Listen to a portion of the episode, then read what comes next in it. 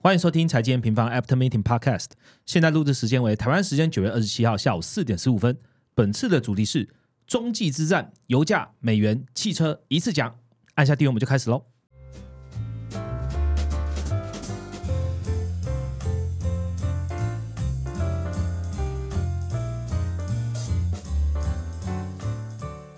Hello， 大家好，我是财经平方的 Roger。中秋连假的最后一天，那听我们的声音刚好来做个收心操，希望大家这个三天的连假都过得很开心。放假前呢，其实我们紧锣密鼓的完成很多重大的任务哦，就是这个礼拜其实很丰富啦。上个礼拜，也就是你们听到的上一个礼拜，我们发布了这个中欧主题的一个快报哦，等一下会好好聊一下。礼拜二呢，我们举办了季度的全球经济展望哦，那同时间呢有五百个学员在线，那有听这个 Vivianna 主讲，那还有 Ryan 的两位研究经理帮我们汇整了整整 二点五个小时的内容哦。那礼拜三我们发布了一个关键图表，这个图表非常有 feel 啊！我自己看完也跟这个团员说，哦，这次的图表很有 feel。等一下也会跟大家聊聊。礼拜四呢，我们发布了这十月的投资月报。这次的月报啊，其实也蛮特别的哦。那特别在哪呢？呃，主要是我们创办人 Rachel 这一次在纽约跟这个 Yardeni Research 里面的 founder， 也就是 Yardeni 本人哦，两个有对谈对于总体经济的看法哦。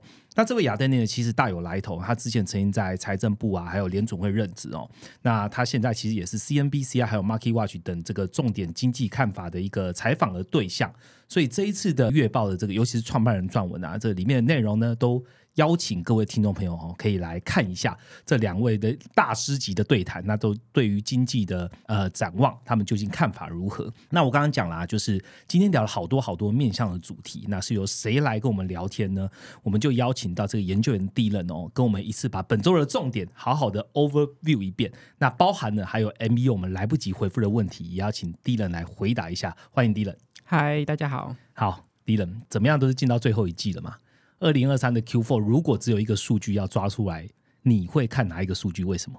呃，我会看油价、哦 okay. 因为油价也是确实是在这一波原物料里面一个比较明显上涨的、嗯、那大家就会想到会不会是、欸、跟去年一样再次发生一样通膨的问题、嗯、那油价第四季我们觉得到年底前、啊、等一下也会提到，就是还算是有积极保护，就是通膨还不用太担心，但如果到明年开始还是在这么高的油价的话，那可能就需要开始注意了。OK， 好，这个油价请各位听众朋友记住了，等一下我们会好好来聊一下油价的部分了。那节目一开始之前呢，还是请Dylan帮我们回顾一下本周行情重点咯。截至本周三台股收盘，全球股市普遍下跌，美国标普百指数跌到了六月以来新低，德股跟法股、啊、同样创三月以来新低，那台股也是跟着走弱的、嗯、汇市方面延续着美元独涨的格局，美元在经历了十周上涨之后，本周再度站上了一百零六关口，创去年十一月来新高、嗯、那非美货币就呈现一个级别的一个趋势。那油价部分呢，虽然涨幅有收敛，但是还是在维持九十美元的上方、嗯、那全球公债殖利率也都是呈现很明显的上涨，那美国的十年期公债殖利率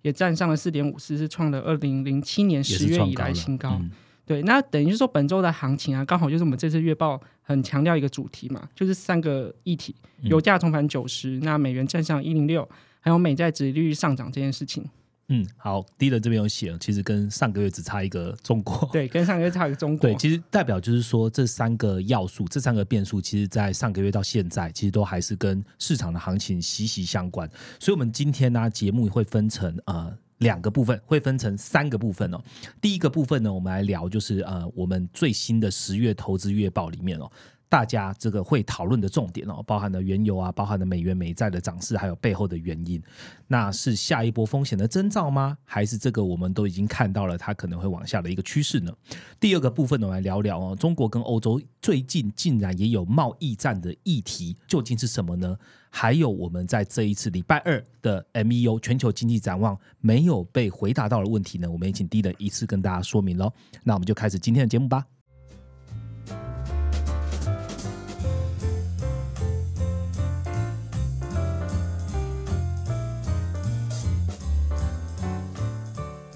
好的，马上进入我们第一个主题哦。我们在中秋节前呢，就发布了最新的十月月报。那这个 M 平方订阅会员呢，这时候可以打开我们的月报，一起来跟我们听下去了哦。Dylan会在这边针对几个重点来聊聊啦。那重点先标出来，这阵子的这个双涨话题，美元跟原油，那就先来聊原油好了，因为刚刚 Dylan说。Q 四 最重要的关键字也是看油价嘛，这个油价突破九十，那背后的因素还有带动这波上涨的原因是什么？好，那我们先分享一个数据好，纽约联储其实有一个油价组成模型，然后他去拆解说现在的油价上涨是来自于供给面啊还是需求面。那根据这个模型，我们看到今年的、呃、主要的油价驱动因素其实是供给面。是。那其实从事件上来看到，我们看到像沙特阿拉伯也是屡次延产的时间嘛，它最近一次宣布的是九月五号，它宣布延长到了二零二三年年底。嗯、那还有俄罗斯也宣布了要无限期禁止向多个国家出口柴油、汽油。呃，这个预估大概会影响大概呃每天一百万桶的交通燃料供给。Okay. 那等于说供给其实是收紧的。嗯、那至于美国页岩油部分呢，其实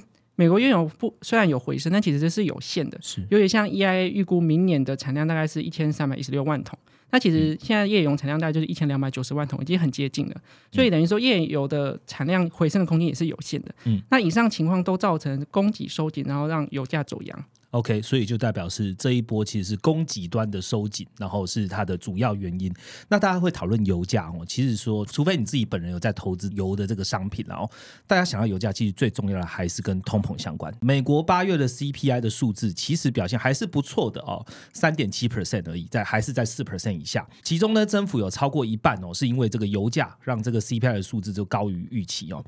布兰特原油从九月中旬之后，刚刚Dylan讲了，其实就是创高到现在了。那会让通膨死灰复燃吗？Dylan？好，我除了油价之外，先跟大家分享另外一个观点，就是我们先来观察到 整, 整个原物料的一个其他原物料上涨的状况。其实最代表制造业需求的，因为我们一直看原物料，其实看制造业嘛，制造业需求的供应金属其实反而在下跌的。哦，像铜那些。对，像铜其实跌到今年也是六月以来新低、嗯，所以这个就跟去年的状况不一样嘛。去年是油价涨，然后天然气暴涨，然后其他原物料啊，甚至到运运价都在涨、嗯。可是现在我们看到了明显上涨，其实只有油价而已。Okay. 所以这就是第一点，跟去年的一个状况比较不一样的地方。嗯，好，那再来是对通膨影响。我觉得到年底前呢、啊，美国的通膨都还是有基期的保护的。嗯，那根据我们自己的估算，这 M E O 的时候有跟大家分享，是就只要油价不要进一步突破一百，那美国的通膨就会控制在 百分之四 以下、嗯。所以等于说对油价造成的影响就不会太大。嗯，那除了油价之外啊，我们还要建议去观察通膨预期。那这里联准会也反复了提过很多次了，是目前我们拿密大的数据来看的话，现在一年的通膨预期跟五年通膨预期都还在持续的下降，是那一年甚至已经降到了 百分之三点一、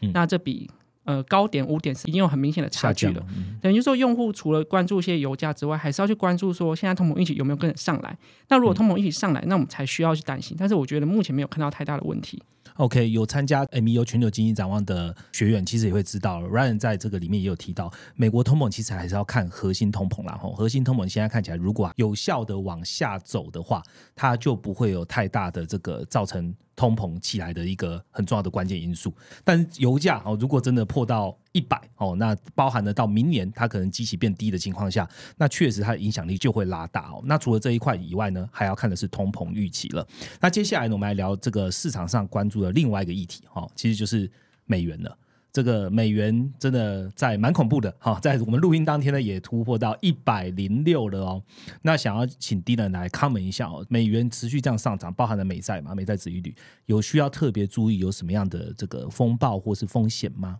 好，我先来分析一下美债，因为我记得在我们八月的时候，就是我们在上个月月报的时候，其实就已经、呃、很深入的分析了。因为九月的月报有经过八月的事件嘛，就是八月有美国被降评、嗯、然后财政部又加大发债，就是还记得那个时候财政部上调了第三季的发债量到一兆美元，意外上涨。 对， 对，原本只有七千亿，七千、呃、七千多亿，现在直接上涨多了三千多亿。所以其实呃美债一直上涨，第一个原因就是财政部正在加大发债嘛、嗯、那我觉得这个月就是九月美债殖利率又延续上涨，还有其他的原因，包含就是美国经济太强了，然后反而其他国家海外经济正在下调预期、嗯、那时候美国反而 在, 在上调。你说经济差？对，经济差、嗯、对。然后第二个就是油价小幅推升了通膨预期，那因为我们知道长天期的殖利率里面也会包含到通膨预期嘛，那我觉得油价近期的上涨还是有推升到这一块、嗯、那美债殖利率上升啊，也拉动了全球公债殖利率都在上升。我们看到日本公债殖利率已经上涨到 百分之零点七 以上了，对，然后这时候央行也没有在，央行不管了，对，央行不管了然后像德国啊或者其他国家也都在上升，不过其实美国上升的幅度是更大，所以就拉开了美国与其他、呃、国家的公债利差，推动了美元指数走阳。那我刚刚有提到嘛，美元现在已经十周上涨了，那本周会迈入第十一周、嗯、那你可以看它的相反欧元，因为欧元是它最大的组成嘛，欧元现在可能会连续跌了十一周，事实上连续跌十周的时候就已经是它欧元创立以来、呃、最长的 连, 连续跌幅了、嗯嗯、对，所以等于说美元上涨确实有引发大家一点担心。好，那我觉得美元上涨会引发大家担心的原因是会不会造成等于说钱是不是都跑回美国了，对，因为你刚刚讲了美债殖利率上升的话，其实资金是有回流美国的一个迹象，那会不会引发流动性问题、嗯、那我们其实很一直都提到要观察两个数据，第一个是信用风险利差，信用风险利差反映的是风险贴水嘛，那它代表是高收益债跟公债的利率的差异，利差扩大才代表说微率上升，是才有出现流动性收紧的一个状况、嗯、可是我们看到其实现在信用风险利差是持续在走低的，所以等于就是说其实、呃、真正信用的状况是没有太大问题的、嗯、第二个是我们看 O N R R P， 这个我们已经从、呃、已经反复强调过很多次了、嗯、像、呃、O N R R P 是在 T G A 就是美国财政部账户持续回补的时候 O N R R P 有持续扮演流动性的缓冲，就是虽然说 T G A 在上升但是 O N R R P 在下降，那就抵消了现在流动性造成的问题，所以整体来说我觉得看起来不管从流动性啊或是信用的状况来看的话，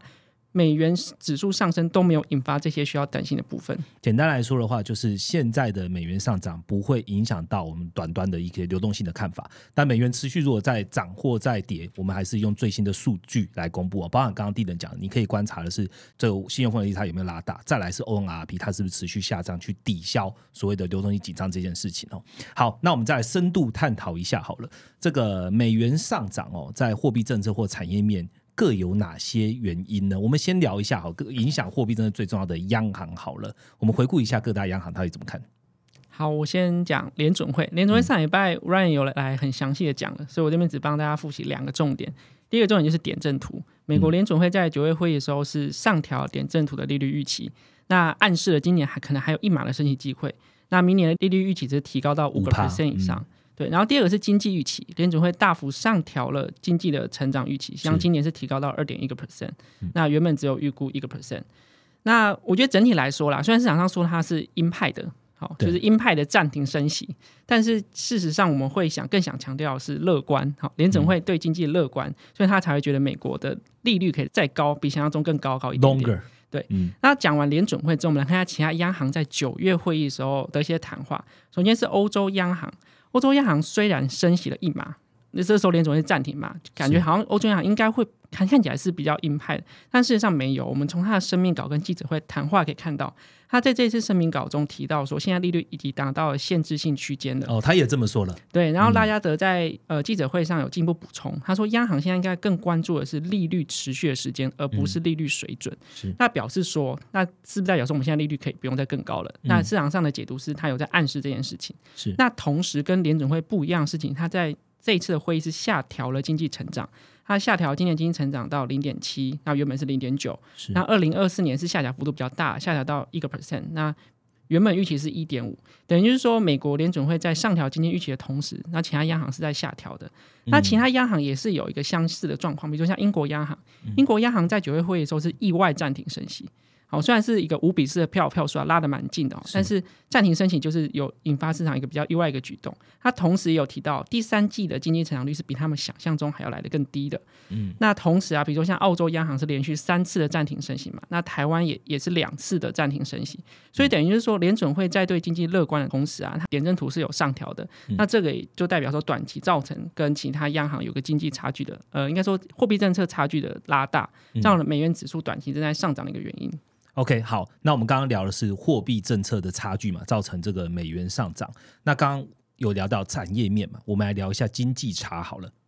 九月对美元下跌的货币中啊，除了我们刚刚提到一些政策型货币，像英镑、欧元，因为央行表态的一个态度转变，让英镑跟欧元下跌的关系之外呢，我们还可以看到的是像制造业周期影响的原物料型货币，比如像是澳币、巴西里尔、南南非兰特，还有出口型货币，像台币、韩元。好，其实在九月也出现贬值的趋势，所以我们就来聊聊、呃、受到制造业影响的这些货币。那我们看到近期的数据啊，除了中国跟欧洲制造业我们还是比较担心之外啊，是其实我们整体看全球的数字，像 A M 全球制造业指数啊已经从谷底反弹了。对，那南韩跟台湾的八月出口也有一些比较乐观的信号，比如说像台湾呃，出口的年减已经收窄到个位数了，那表示说等整个出口的状况也正在改善，那尤其是在资通领域，这个资通领域是创历史新高的一个增长嘛、嗯、那预期在下半年的低基期效应下，整个外需动能是逐渐恢复的、嗯、所以我们看到虽然至少有些复苏不全的情况，就是 U 型复苏让美元指数在短期走强，但是我们并不觉得制造业整个呃主底复苏的这个趋势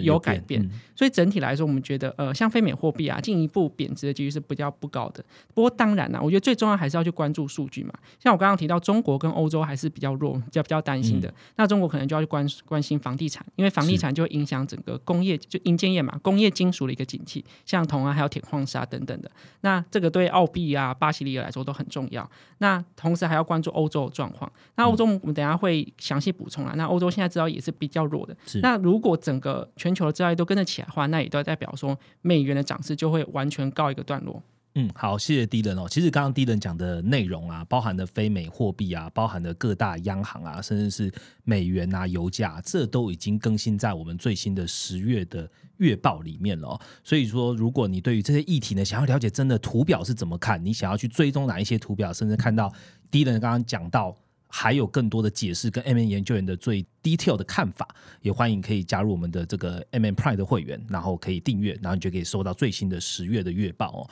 那大家有注意到 Dylan 刚刚后面讲的中国跟欧洲的复苏啊，其实是较为缓慢的，可是最近也有一件事情是他们的复苏缓慢，他们两个又同时又是跟汽车产业关系度非常高，为什么最近竟然有一些反补贴的调查点燃他们双边的贸易战呢？我们下个主题来聊聊咯。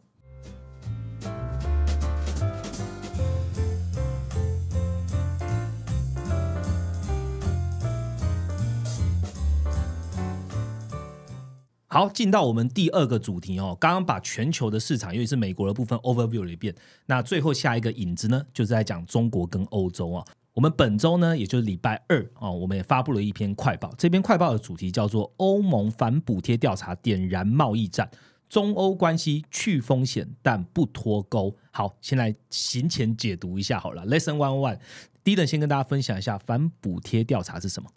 这个事件的缘由是九月十三号欧盟委员会主席冯德莱恩向欧洲议会发表一个年度演说，里面有提到一件事情，就是中国政府正在利用巨额补贴去压低电动车的价格，让中国更有电动车的生产优势，并对欧洲市场造成扭曲性的竞争，所以他觉得定要开始对中国的电动车产业开始进行反补贴调查，并宣称啊说从中国进口的电动车可能要课征惩罚性的关税、嗯、那听到这个，我觉得大家近几年啊对于关税啊反补贴这些词应该都很敏感，都会想到二零一八年开始的中美贸易战到现在的、呃、科, 科技战，那大家就很担心说会不会再发生像之前美中一样的状况。 OK， 所以又是国跟国之间的一些关税跟补贴的这些战争又开始、哦、如果大家有在关注这个最近的车市的新闻，会发现说哎，为什么这个欧洲特别有这样的言论哦？在最近的慕尼黑车展、哦、我自己观察啦，就是 I A A 绝大部分的厂商、哦、竟然是中国最多，而且都是电动车，所以我相信欧洲的市场对于中国要呃进入欧洲市场这边当然是有点戒慎恐惧的，也因此会有这样的更多的言论会出现哦。那呃，我想问的是，为什么在现在要做这件事情呢？他为什么在这个双边的这个贸易啊，不是双边的这个呃制造业都还在复苏打底的状况下要这么做呢？欧洲经济不见起色是最重要的原因吗？好，我们先观察一些数据啊。其实我们在 M E O 有提到，过去五年，呃，欧洲是唯一一个主要经济中没有进行去中化的，它对于中国的贸易依赖度反而增加了，是，尤其是在汽车产业。比如说，我举个例子，像欧洲对中国的贸易逆差有 一百九十四点五亿欧元，那其中交通运输就是汽车这部分的贸易逆差就达到一百一十九亿欧元、哦、绝大部分等于就是说这个绝大部分的贸易逆差都是跟中国的汽车贸易的关系。是，那你要知道的是欧洲一直以来的制造业都拿汽车当做他们的骄傲嘛，对，尤其是欧洲现在要做的是、呃、新能源政策转型，对，他们对电动车的、呃、进程是比很多国家都还要更提前，是二零三五年就要到达 百分之百， 是，所以在这种情况下，曾经是他们骄傲汽车产业，现在好像被中国的入侵了，对，被中国入侵了、嗯、那他们就很担心这件事情。是是，那我们这边就分析三点啊，就是为什么会造成整个中国开始可以向呃欧洲出口汽车一个原因、嗯、第一个就是中国对电动车的供应链掌握，那尤其是电池，像宁德时代嘛、嗯、他们其实现在全世界的一个呃市占比例就还蛮高的、呃、不止欧洲了，对，其实不止欧洲、嗯、那在呃整个欧洲生产部分，他们对于这一块的技术是比较弱，所以他们需要去依赖中国，然后再加上中国近几年对外资在汽车的投资条件是有放宽的、okay. 所以就吸引很多企业在、呃、欧洲的企业在中国去设厂啊，而且甚至不只是以前的设厂，他们现在甚至也研发中心都设在中国了、哦、R and D 都在那了，对，所以这个其实是一个、嗯、第一个警讯。然后第二个是中国消费市场的改变，在疫情之后啊，其实中国的电动车的成长是非常非常快的，可是在这种成长销售大幅增加的同时，他们对于本土企业的市占率是提高的，是现在的的汽车销售里面有一半以上都是来自于他们自有品牌的购买，那这就会造成呃民众其实已经开始减少去买欧系车款了，是，所以等于说欧洲出口到中国的汽车，或者只是说他们的欧系车款的销售降低，也是那个贸易逆差拉开的一个主要因素。第三个就是欧洲车厂的供应链管理，我来细数一下，就是他们这几年遇到的问题好了。首先是疫情嘛，疫情就造成了全球了，就是没有、嗯、没有办法工作，那汽车的生产就受到，对啊，这是第一个原因嘛。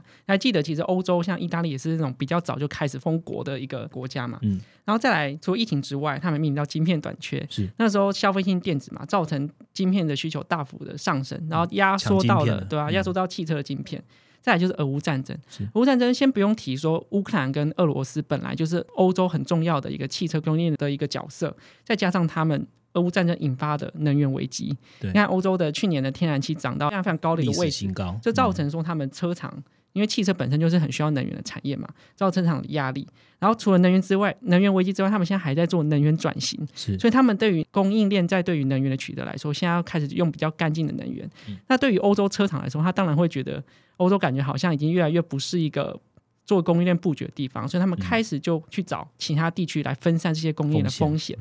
那我们看到欧洲的数据啊，其实为什么说这一次制造业复苏好像欧洲并没有受益到以前的汽车的循环，因为以前我说汽车是欧洲的制造业的骄傲嘛，是，那以前只要汽车销售量提升，那欧洲应该 就, 就会好，对啊，应该要跟着受益的、嗯、但这次并没有。那主要就是我刚刚提的，就是他们现在有很多贸易的利得被中国赚走了，那甚至像欧盟现在预估他在九月的一个报告里面，德国啊这种汽车生产的大国，他今年经济成长率只有负 零点四， 是主要国家中唯一一个衰退的欧洲国家、嗯、那这种状况就是导源于欧洲的能源危机啊，还有电动车技术革新有关，那这也就引发了中国贸易战的一个源头。 OK， 我想要针对刚刚Dylan讲的第二点再多问一下、哦、中国汽车市场的消费市场改变了，而且它又变成了是全球最大的出口国了，那所以代表是中国品牌现在是开始大量的销往欧洲了，对吗？好，其实并不是这么简单哈。虽然说中国已经开始向欧洲出口很多汽车了，但是其实大部分都还是外资品牌。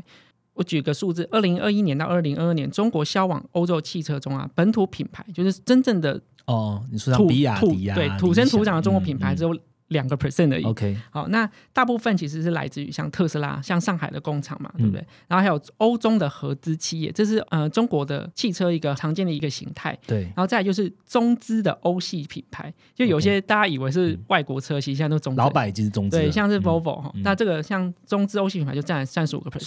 所以等于是说欧洲的一个汽车的状况啊，中国的品牌还没有完全入侵啊、okay. 那现在中国有的是什么？有的是供应的优势，有的是电动车的技术优势。那不过我们还是要去留意到，像我刚才反复提到的是欧洲需要依赖中国的电池技技术、okay. 那比如说在二零二二年的全球动力电池的市占前十名的厂商中啊，其实除了松下 L G 跟三星之外，其实大部分都是中资企业、嗯、所以这个也不只是欧洲发生状况，全球可能、呃、在生产电动车的时候都需要依赖中国的电池厂。好，那我们知道这样的背景之后，我们就来问一问这个所谓的贸易战、哦、反补贴调查就点燃了中欧的之间的关系了。中美跟中欧贸易战啊，现在看起来是一样的吗？还是不一样？好，我们先来补充一下政策背景，就还记得中美贸易战就是回到一八年那时候，川普那个时候要做的是 Make America Great Again 嘛，虽然表面上 只, 只是要缩减对中国的贸易逆差而已，但实际上他把这个上升到一个国家安全，好，或是上升到美国要重返、呃、全球霸权地位关系。但是让欧盟的态度是比较简单的，比较单纯的经济动机，他只是单纯的觉得说近几年在在汽车的贸易链上啊，嗯，大幅的依赖了中国，然后让贸易逆差扩大，所以它的问题是比较单一的。所以欧洲就是要解决贸易逆差，对，尤尤其是只有在汽车层面啊、嗯、所以它跟美国那种一下打说要呃，比如说像机电啊、影像设备到近几年的晶片、嗯、那个、嗯、那个状况是比较不同的、嗯、然后再来就是美国其实有很多盟友，就是像它这几年啊就开始拉了很多晶片联盟嘛，对不对、嗯、拉了台湾等等在它里面，是，所以美国真的可以做到不只是说禁止从中国进口了，它还是甚至直接就是说我们不要卖设备给中国，就它可以把贸易围堵做到这么的深。但是我刚刚一直提到就是欧洲其实还是需要依赖中国的技术的，是，所以其实欧洲真的没有办法像美国完全脱钩，对，做到这么的绝，他们其实本身还是需要相互依赖的一个状况，对，所以整体来说我们就不觉得说呃这一次的欧盟的反补贴调查会上升到像中美贸易战那种长达好几年，然后或是引发整个供应链大幅的搅动的一个情况。嗯，好，那其实听起来比较像是宣示意味比较浓厚，至少代表的是欧洲已经注意到这件事情了，这个贸易逆差这件事情他们想要解决。那Dylan现在的观察是说，哎，如果你要把它扩大升级到像中美贸易战或者像中美的科技战走到今天的局面，现在看起来看不到啦，因为中欧彼此的互益关系还是很高的。那我们最后一题再问一下比较长期的，怎么样现在全球开始你会遇到很多什么去中化、去美化，甚至最近也在讨论中欧这件事情了。贸易战升温其实应该是接下来几年大家都会遇到的课题。Dylan，你觉得这个全球的经济贸易啊会往什么样的大方向走？好，我们今天回到去中化这件事好了。我刚刚有提到说其实全球多数国家都在去中化，去的最彻底的就是美国。我举个例子，像美国的进口来源国本来第一名是中国，对，然后、呃、前几年被欧盟超越了、嗯、然后现在又最新的数据被墨西哥超越了，所以等于说现在中国只有成为美国的第三大的一个进口国，所以美国是很积极来去去中化、嗯、然后第二个就是台湾，台湾这几年也很明显的像出口的产品啊，已经开始往美国去靠拢了。那美国做这种贸易战的行为啊，也影响到东南亚，像台湾的外销订单里面呃，东南亚的接单的比例啊，是已经大幅的提升了，这个金额啊，现在甚至比欧洲还要多了、哦、所以等于说供应链真的在因为去中化开始全面的一个重组。那反而里面只有一个国家，就是欧洲，就是欧洲他们现在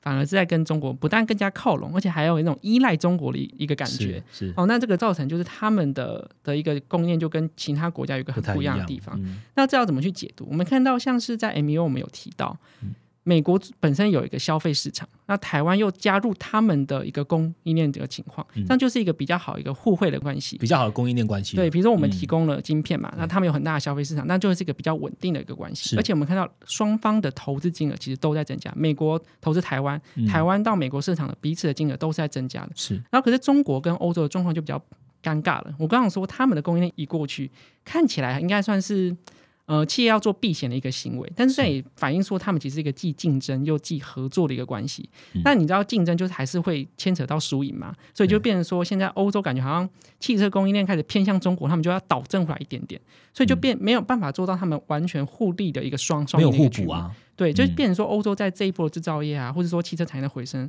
来说是一个比较落后或是说没有受惠的一个经济体。 OK， 好，谢谢 Dylan 的分享哦。我自己这个刚刚在听 Dylan 讲的时候，我也想到我们最近在讨论一个比较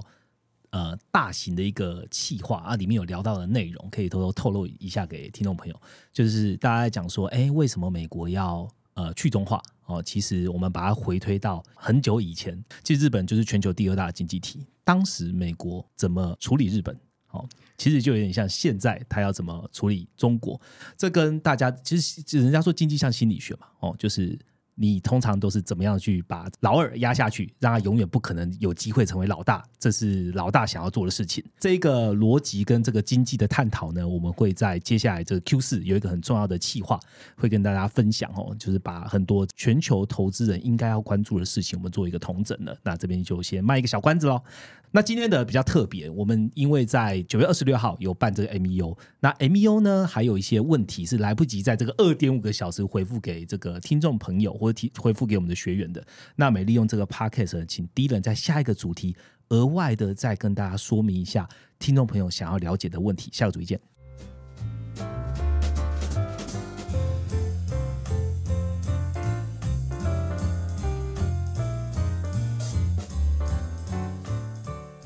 好，进入我们特别版的第三部分哦。第三部我们来问一下 M E O 的这个学员问的问题哦。这一位用户呢，他问的是欧洲跟英国央行啊，其实蛮特别的，因为其实我们用户呃很多大部分问题都在集中在美国啊，或者是中国啊，甚至台湾这几个经济体。那我们来回答一下欧洲跟英国央行好了。Dylan 也是我们欧日的这个研究员啊，他第一个问的是说，哎，欧洲央行哦，最近是不是看到官员的谈话有点分歧了？哦，他对于升息呢是否是呃最后一次啊，还有降息何时开始看法都不太一样，这是他们欧洲的部分。那我一并问完啊，另外一个问英国央行，他是说啊、呃、有一个投票原本是支持升息的委员好像要离开这个英国央行了，会不会英国的央行货币政策会变得更鸽派呢？Dylan，请你一次回答吧。好，回顾一下英国央行九月的会议，他们其实市场上是预期要升息的，那他意外暂停了嘛，不过他其实票数拉得蛮近的，就是五比四、嗯、很近。那其中有一个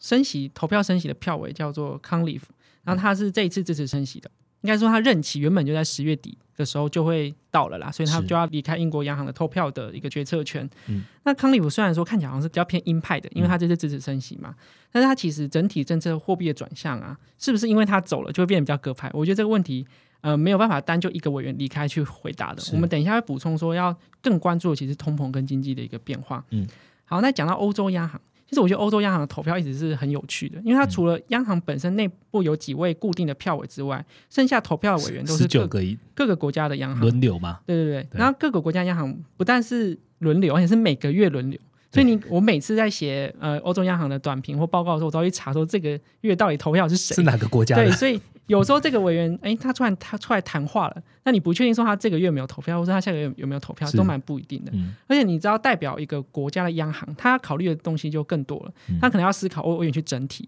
他也要考虑到本国的一个经济的状况的、嗯、然后可能有些国家他们对央行的独立性是没有这么重视的、okay、他们可能会用政治的语言去干预央行的决策，所以其实欧洲的、呃、各个分行的行长要去听到他们谈话的一个趋势啊，其实比较难去判读的，这也就造成说央行欧洲央行央行是一个比较呃出现比较不确定性的、啊、在 利, 利率预期方面，所以就常常分歧啊。好，但是我回归到总经来看，因为我觉得你作为一个呃投资者啊，如果每天去追那央行谈话啊，或者说谁要离开，好像好像其实这不是一个呃很很容易的事情啊。嗯、所以我们就从总经的角度去给比较看一个趋势的一个状况，我们观察到核心通膨，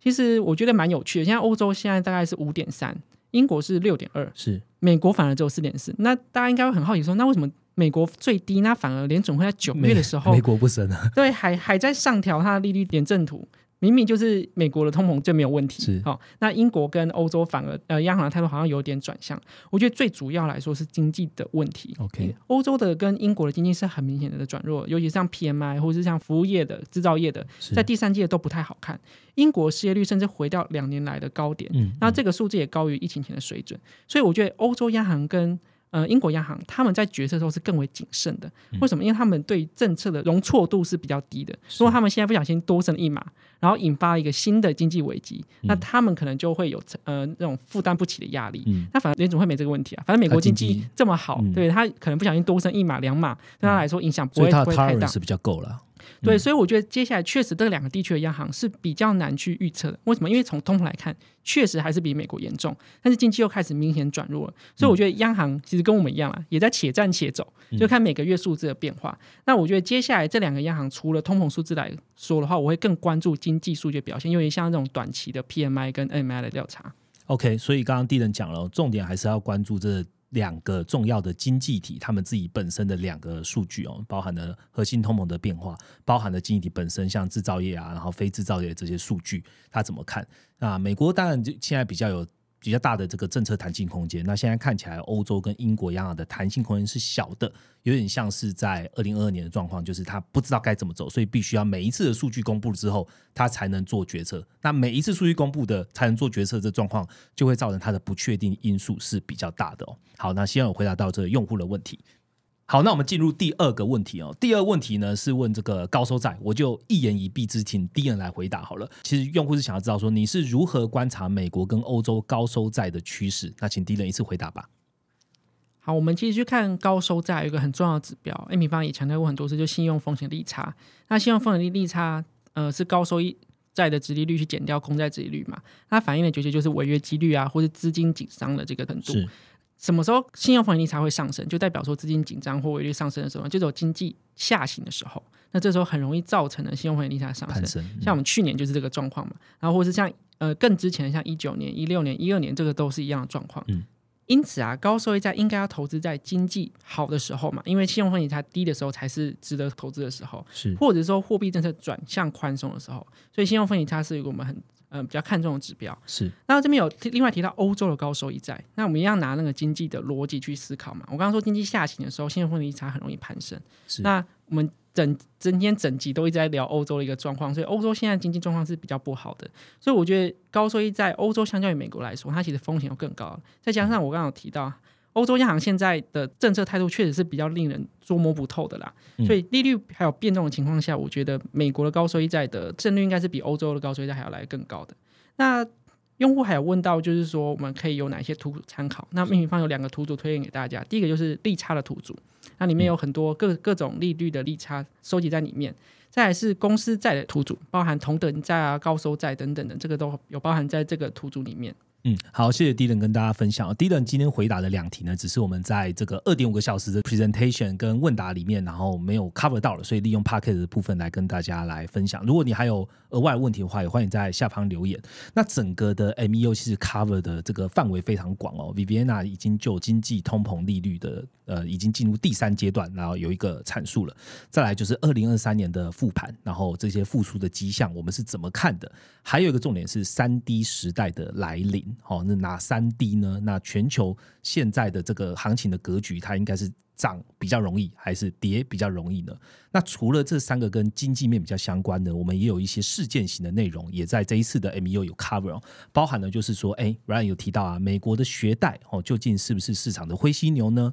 甚至美国违约率的攀升，是信用违约率攀升，该不该紧张呢？美国政府关门呢、哦，究竟是真议题还是假议题呢？还有美国长债殖利率不断的上行，重点反映的是什么？这些议题呢，其实都在我们这个 M E O 里面被包裹了。那也希望有兴趣的听众朋友呢，现在还有机会可以去回看，他可以看到我们的十月三十一号，然后现在都可以来回顾，那对你的二零二三的年底甚至二零二四的投资呢，你会更有投资的掌握度哦。好，本周的一周一图表呢，也是我们每个月例行会、呃、公开分享的关键图表。那这一次的关键图表呢，叫做美国联准会金融脉冲成长指数 F C I G。 那我们请 Dylan 跟听众朋友说明一下是怎么看的吧。金融脉冲成长指数是衡量金融环境变化对未来一年 G D P 成长的影响，数值大于零代表 G D P 成长面临阻力，小于零则是代表受到提振。举例来说，数值为一代表金融条件对于未来 G D P 产生一个百分点的拖累。